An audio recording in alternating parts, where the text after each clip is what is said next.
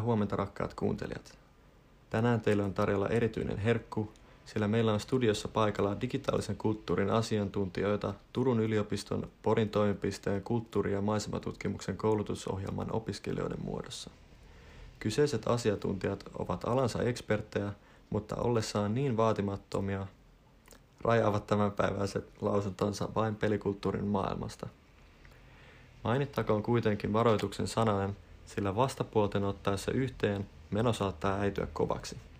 Tästä syystä studion turvavyövalo on päällä koko podcastin ajan.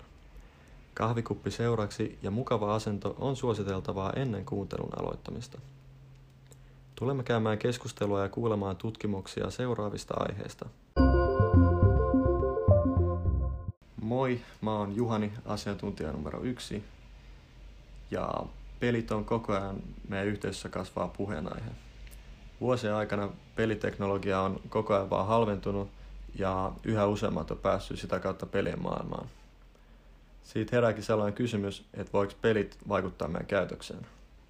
Saako pelien pelaamiset sut vihaseksi ja voiko susta tulla niiden seurauksena aggressiivisempi? Onko totuus se, että pelit ja väkivaltaiset pelit eivät ole hyväksi pelaajilleen? Jes, mä oon Iida, asiantuntija numero kaksi. Ja tota, mulla on myös kerrottavaa siitä, että, että miten toi väkivaltaiset pelit vaikuttaa ihmisen aivoihin ja sitä kautta käyttäytymiseen ja mitkä elementit sit voi pienentää sitä pelin aggressiivista vaikutusta. Ja lisäksi puhutaan peliriippuvuudesta ja sen tunnistamisesta. Hei, tässä on Eerika, asiantuntija numero kolme. Ja mä puhun seksismistä peleissä, koska pelien naishahmot on herättänyt keskustelua runsaasti, herättänyt kritisointia niin ulkoisella olemuksellaan kuin sillä, että niitä puuttuu peleistä. Ja toinen näkökulma mulla olisi tähän se, että kun stereotyyppisesti tota pelaamista pidetään poikien harrastuksena, niin ajaako se sitten niin kuin naisia pois pelien parista? Jes, tosi hyvät. Ja mun nimi on Samuli Mäkilä ja mä oon numero, numero neljä. Ja mä puhun tänään pelikulttuurista yleisesti, se on niin laaja aihe. Ja myös nettikiusaamista peleissä yleisesti ja myös omia kohtaisia kokemuksia. Okei, eli mä kerron nyt ekan tästä pelikulttuurista yleisesti ja minkä, minkä, millä se on niin laaja. Mutta sitten mä menen tuohon nettikiusaamista vasta myöhempää. Ja pelikulttuuri on tosiaankin kolme pääpointtia. Ja ykkösenä on, että videopelillä, niin on kirjoilta elokuvilla tosi innokkaita kuluttajia, jotka ovat niin integroineet nämä median muodot elämänsä keskiöön.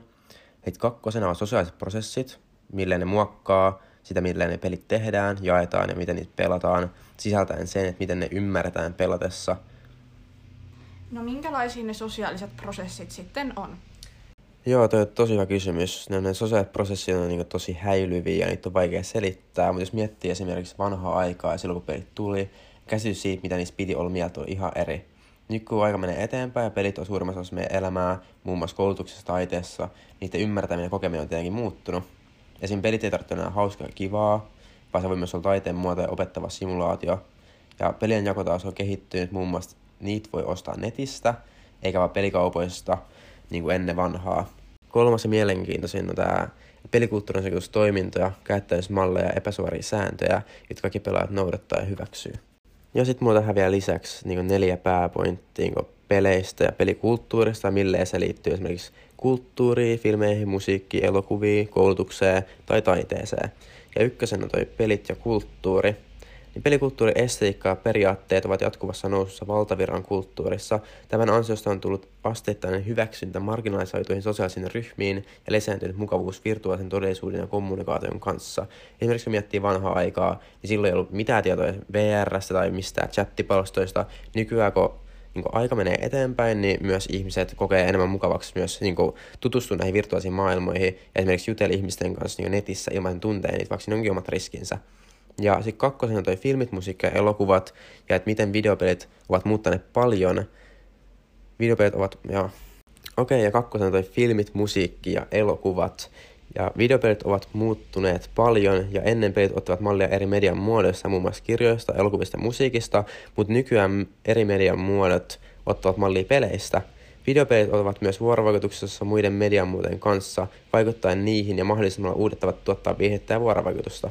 Ja esimerkiksi hyvä esimerkki on se, että uusi sarja Mandalorian, niin siinä käytetään ihan uutta teknologiaa, mikä on niinku live-kuvausseinä, periaatteessa niinku paljon näyttöjä, että se, niinku se tausta liikkuu kameran mukaan ja se mahdollistaa interaktiivisuuden siinä elokuvan tekemisessä, mikä on niinku otettu viitet niinku VRstä, mikä on mun mielestä tosi cool. Ja kolmantena on toi pelit ja koulutus. Koulut ovat ylistäneet pelejä tärkeinä oppimisen muotoina. Niitä voi muun muassa simulaatiomaailmat, jotka opettavat tärkeitä elämäntaitoja. Ja hyvä esimerkki esimerkiksi tämmöisestä helposti ja simppelistä pelistä, mitä lapsetkin voi pelata kouluissa, mikä opettaa tosi hyvää kahuut. Se on kaikille varmasti tuttu, mutta se on tosi hyvä. Siinä voi myös, niin kuin, se on hauskaa, kun se on interaktiivista muiden niin oppilaiden ja kavereiden kanssa, mutta samaan aikaan se voi, myös, myös voi olla tosi opettavaa. Neljäntenä, mutta ei viimeisenä, on toi videopeit taiteena. Videopeit ei välttämättä ole kaikille hyväksytty taiteen muoto, mutta se ei poissulje niitä taiteellisia aspektia muun muassa visuaalisuuden musein kanssa. Ja itsekin mä oon pelannut tosi paljon pelejä, niin huomaan semmoisen visuaalisen silmän niin tosi monessa pelissä, että niistä on tehty tosi kauniit, tosi esteettisesti miellyttäviä, ja on olemassa myös pelejä, mitkä on pelkästään niin esteettisyyden takia hyviä. Kun sä puhuit pelin interaktiivisuuden vuorovaikutuksesta mediassa, niin onko sulla jotain esimerkkejä siitä? Joo, toi yksi tosi hyvä esimerkki tuosta, mitä kysyit, on toi Black Mirrorin interaktiivinen Netflix Original niin sanottu peli, semmoinen kuin Bandersnatch. Ja siinä saat tehdä päähahmon kautta valintoja, jotka vaikuttaa tarinan kulkuun. Ja siinä on niin näyteltyjä cutsceneja, eli just niin näitä videoklippejä, mikä vaihtuu sun päätöksen mukaan. Ja kaikki päätökset vaikuttaa tarinaan. Ja sä voit esimerkiksi päättää, haluatko sä katsoa alas vai et, ja kaikki vaikuttaa siihen, minkälainen se niin elokuvan slash pelin niin loppu on. Joo, ja asiasta moottorisahan, eli aiheena väkivaltapelien vaikutukset käyttäytymiseen haitallisesti. Ja tästä kertoo teille Juhani. On selvää, että tapahtumien ollessa kiihkeitä jopa pelaajan syke saattaa nousta pelissä. Pelaajan hävitessä pelin saattaa häntä ärsyttää, mutta tarkoittaako se, että hän purkaa ärsyntymisensä johonkin henkilöön tai tavaraan? Tässä on Entertainment Software Rating Board, joka on tehnyt tutkimuksen, että 90 prosenttia alle 10-vuotiaille suositelluista peleistä sisältää väkivaltaa. Luonnollisesti vanhempia kiinnostaa näiden pelien vaikutus lapsinsa. American Academy of Pediatrics pitää väkivaltaista mediaa, television, elokuvien, musiikin ja videopelien näiden kaikkien ollessa yhteydessä aggressiiviseen ja väkivaltaiseen käyttäytymiseen tai syynä tai syypäänä. Nämä tutkimuksen laatijat korostaa videopelin merkitystä kuitenkin, sillä ne on interaktiivisia ja kehottaa roolipelaamaan. Peleistä opitut käytännöt ja teot voivat siirtyä ruudulta oikeaan elämään niiden toimiessa väkivallan harjoitteluna. Sitten tässä mainitaan, että huoli aggressiiviselle käyttäytymiselle ja väkivallalle altistumiselle siitä tai johtaa siihen, että lasten ää, tunteet turtuvat pelatessa – ja se voi sitten johtaa painajaisuniin, uniongelmiin ja ne linkitetään suoraan huonoon koulumenestykseen ja aggressiiviseen käytökseen ja koulukiusaamiseen. No ei, noin kuulostaa tosi pahalta. Jos mä itse tuun joskus sama lapsiin, niin en kyllä näiden sun kommentteja perusteella haluaisi, että ne pääsis pelaamaan lainkaan. No onneksi muita vähemmän mustavalkoisia tutkimuksia videopelien haitallisuudesta on kuitenkin olemassa. Texas at M International Universityn tohtori Christopher Ferguson väittää monien median väkivaltaisuuteen keskittyvistä tutkimuksista nojaavan aggressiomittareihin, jotka ei siis liity oikean elämän väkivaltaisuuteen.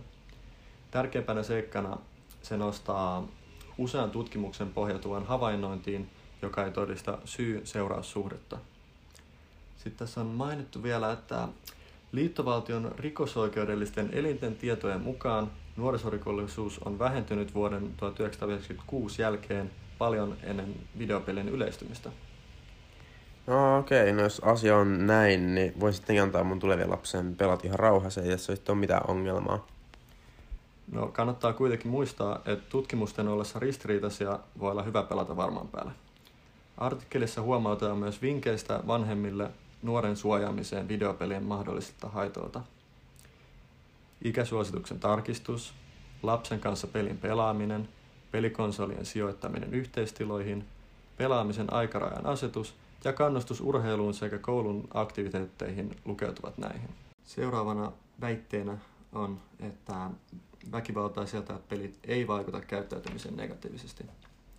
Ja niitä, sitä äskeistä väitettä vastaan nämä tutkimukset osoittaa, ettei ne vaikuta pelaajien käyttäytymiseen negatiivisesti ja joskus jopa positiivisesti.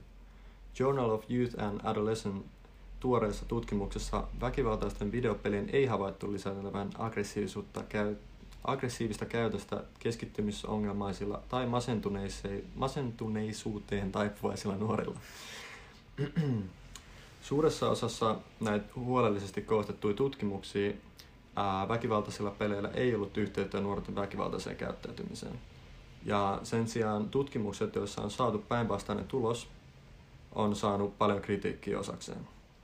Ja ne kritiikkiä saaneet tutkimukset, niin niissä on laitettu nuoret pelaamaan peliä ää, esim. 80 minuutiksi, 80 siis.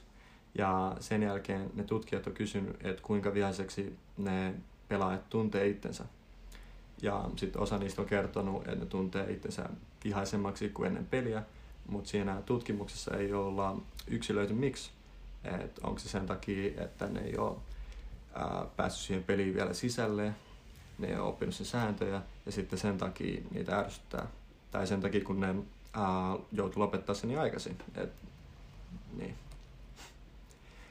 Sitten ää, on tietenkin selvää, ettei väkivaltapelien tai pelien ylipäätänsä pelaaminen ole terveydelle hyvästä, mikäli se karkaa lapasesta. Ja pelaamista voi vähän myös verrata esim. television katteluun, että samalla tavalla vaan ruutua tuijotellaan ja joku saattaisi vielä väittää, että pelaaminen on se hauskempi versio siitä, koska siinä saa itse vaikuttaa kaikkiin tekoihin ja ruudun liikkumiseen ja muuhun. Sitten näitä pelaamisen hyviä puolia on oikeasti alettu arvostaa vasta lähivuosina. Ja maailmalla onkin tota, suosittujen pelien parhaat pelaajat noussut tietynlaisiksi julkiksiksi. Ja niitä on Suomessakin tullut vastaan vaikka Counter-Strike-pelistä tuollaisia e-urheilijoita. Ja se tuleminen julkisuuteen ei ole kuitenkaan se tavoite tai tavallista normaalille pelaajalle, joka haluaa vaan pelata ja rentoutua kavereittensa kanssa tai keskittyä siihen pelin tarinaan. Joo, eli puhutaan vielä lisää runsaan pelaamisen vaikutuksista ihmisen aivoihin ja käyttäytymiseen.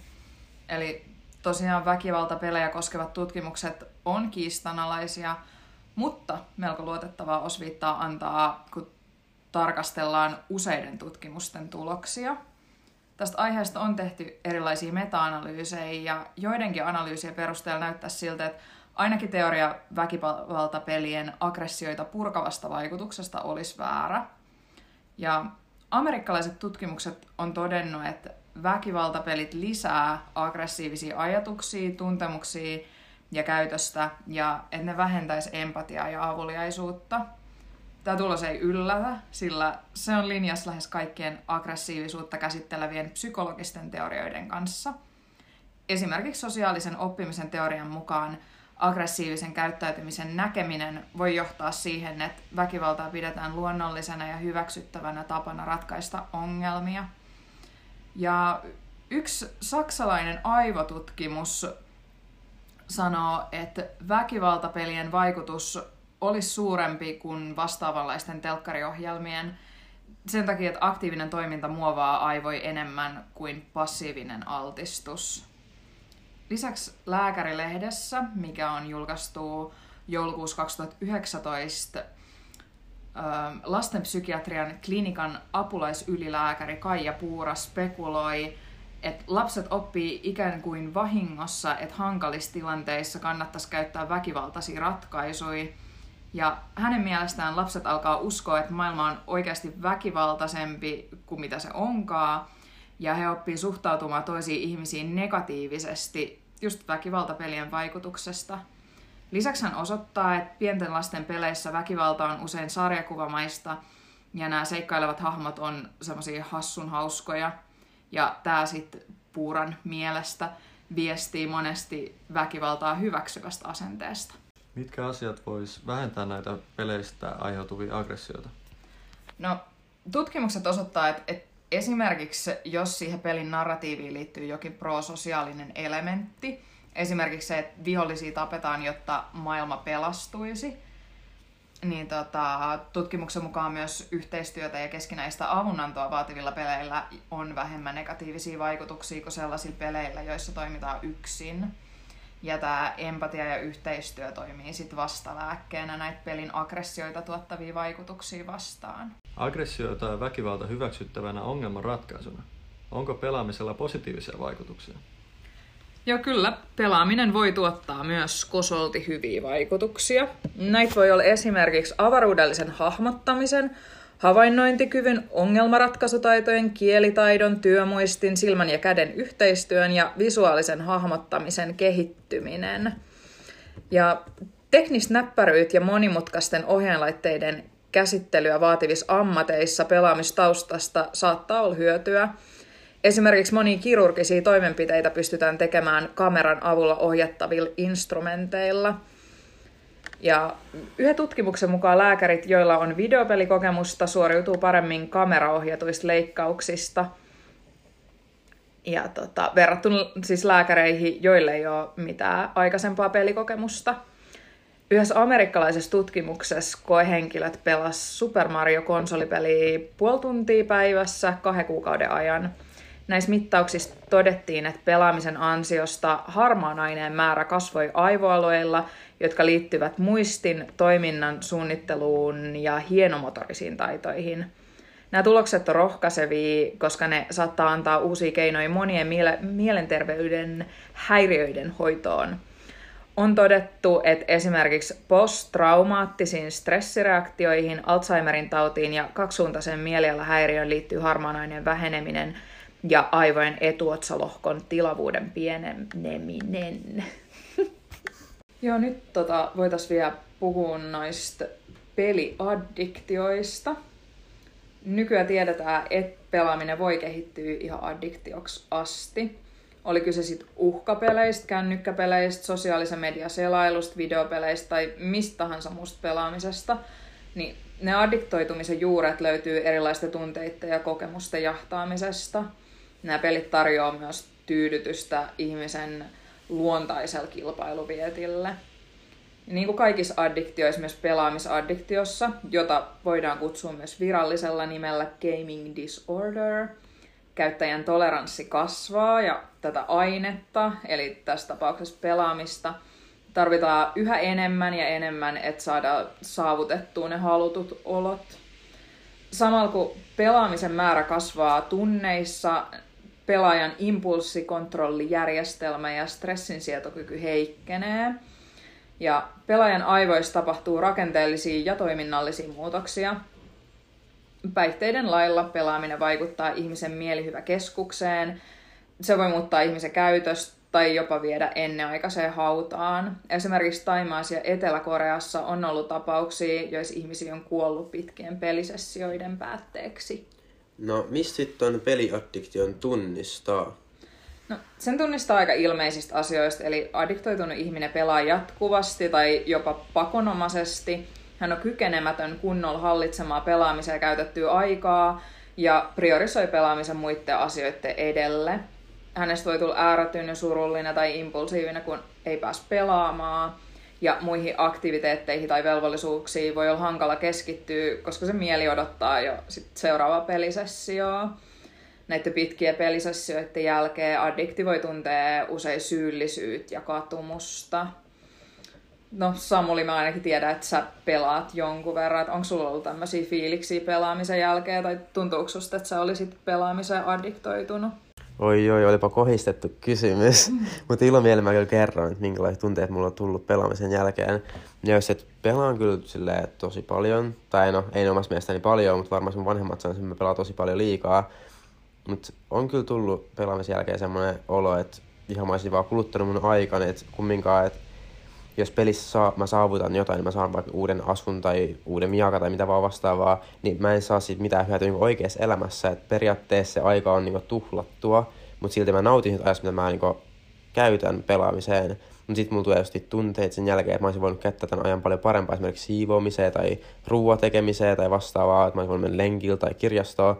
Niin kyllä ne tuntemuksia tulee, mutta mä yritän aina vaan niin miettiä silleen positiivisen puolella, että mä nautin siitä ajasta, mitä mä käytän pelaamiseen, ettei mun tarvi aina tehdä jotain fiksua, että voi niin jaotella sen ajan puoleksi puoleksi, voin pelata ja nauttia, että voi myös esimerkiksi mennä lenkille ja nauttia vähän vähemmän.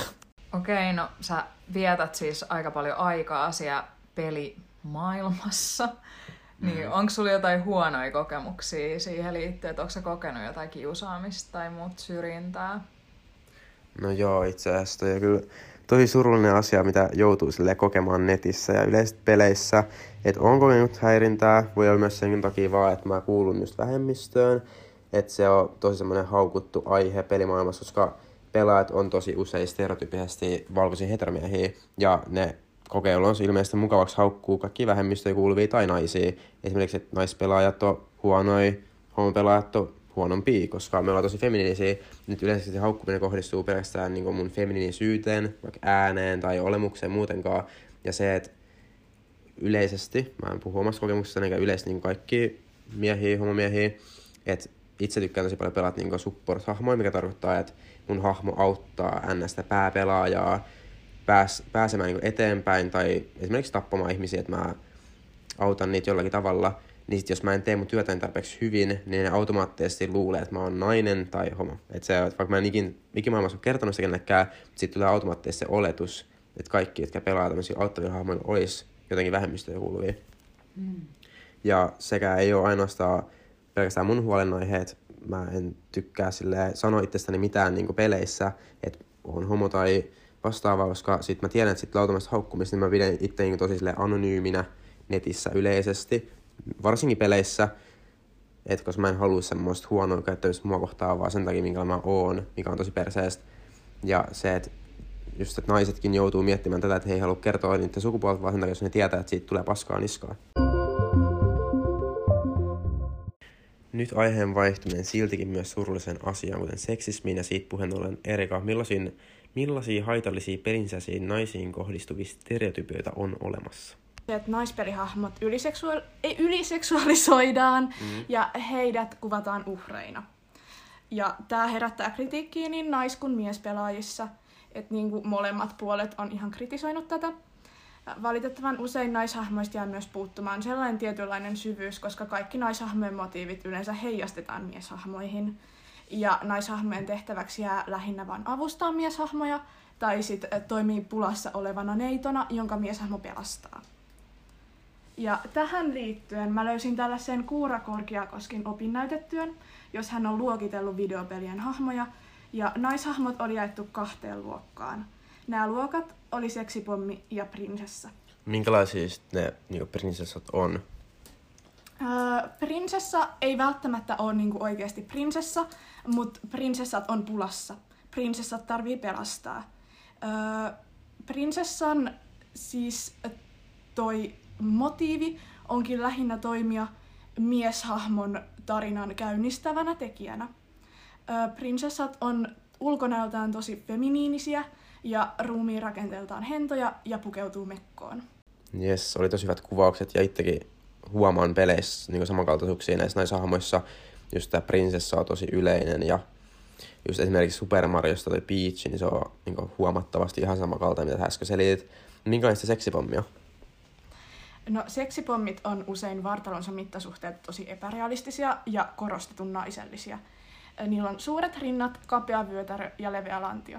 Ja sen hahmon pukeutuminen on joko tosi paljastavaa tai tosi vartalon myötästä. Nämä seksipommihahmot on siis ihan selkeästi silmänruokaa, kun ne juoksentelee pienissä haarniskoissaan ympäri sitä pelikenttää. Näissä molemmissa luokituksissa on näkyvissä tämä naishahmojen objektifikaatio – Naishahmot on passiivisia ja persoonattomia.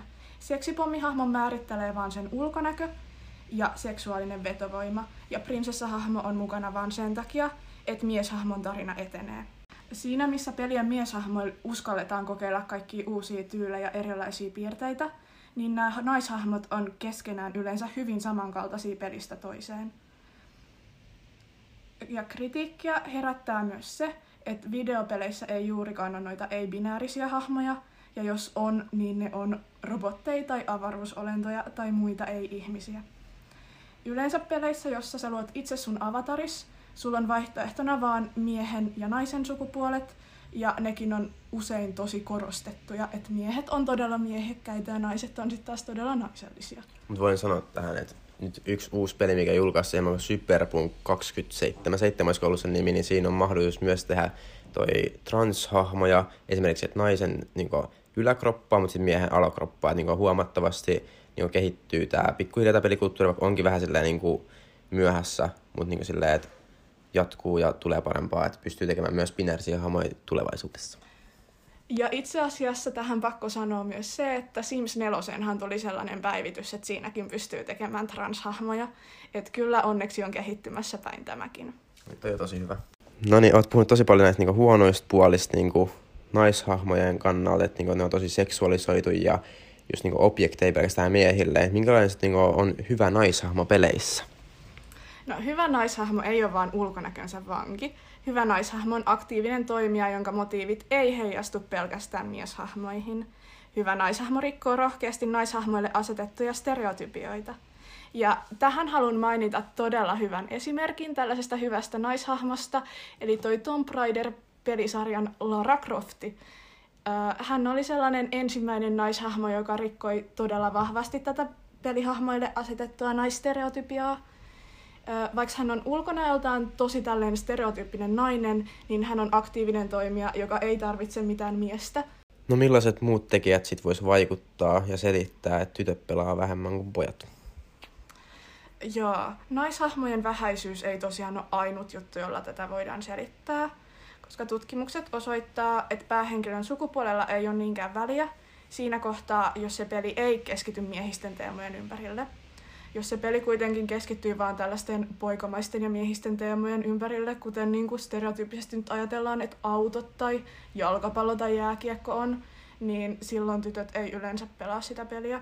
Ja tätä tyttöjen pelaamattomuutta yritettiin aluksi ratkaista ihan väärällä tavalla, kehittämällä liutapelejä, jotka keskittyy vaan niin kuin tyttömäisten teemojen ympärille koska pelisuunnittelijat ajatteli, että pelien pitää orjallisesti seurata, seurata tiettyä mallia ja keskittyä asioihin, joista tytöt silleen niin kuin yleensä pitää.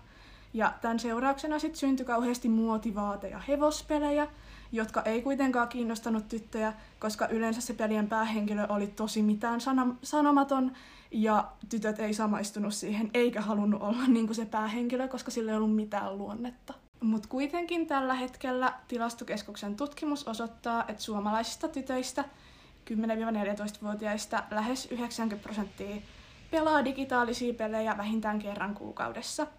Muissa ikäryhmissä tämä hajunta on vielä suurempaa, miehet pelaa selkeästi enemmän kuin naiset, mutta tämä tilanne on vuodesta 2002 kuitenkin kehittynyt, jolloin se hajunta oli vielä isompaa ja naiset ei juurikaan pelannut. Kaikki asiantuntijamme ovat anteliaasti jakaneet meidän mietteitään ja aikamme alkaa olla loppumassa. Studion turvavyövalo on sammunut ja vaara on ohi. Toivon, että kuuntelijoillemme jää mieleen muutakin kuin aamukahvinsa maku ja asiantuntijoidemme karismaattisuus. Muistutuksena vielä ensi viikon podcast-jakson käsittelemään kulttuuriperinnön tutkimusta. Lähetämmekin teidät jatkamaan päiväänne näillä sulosoinnuilla. Heippa! Heippa! Thank you.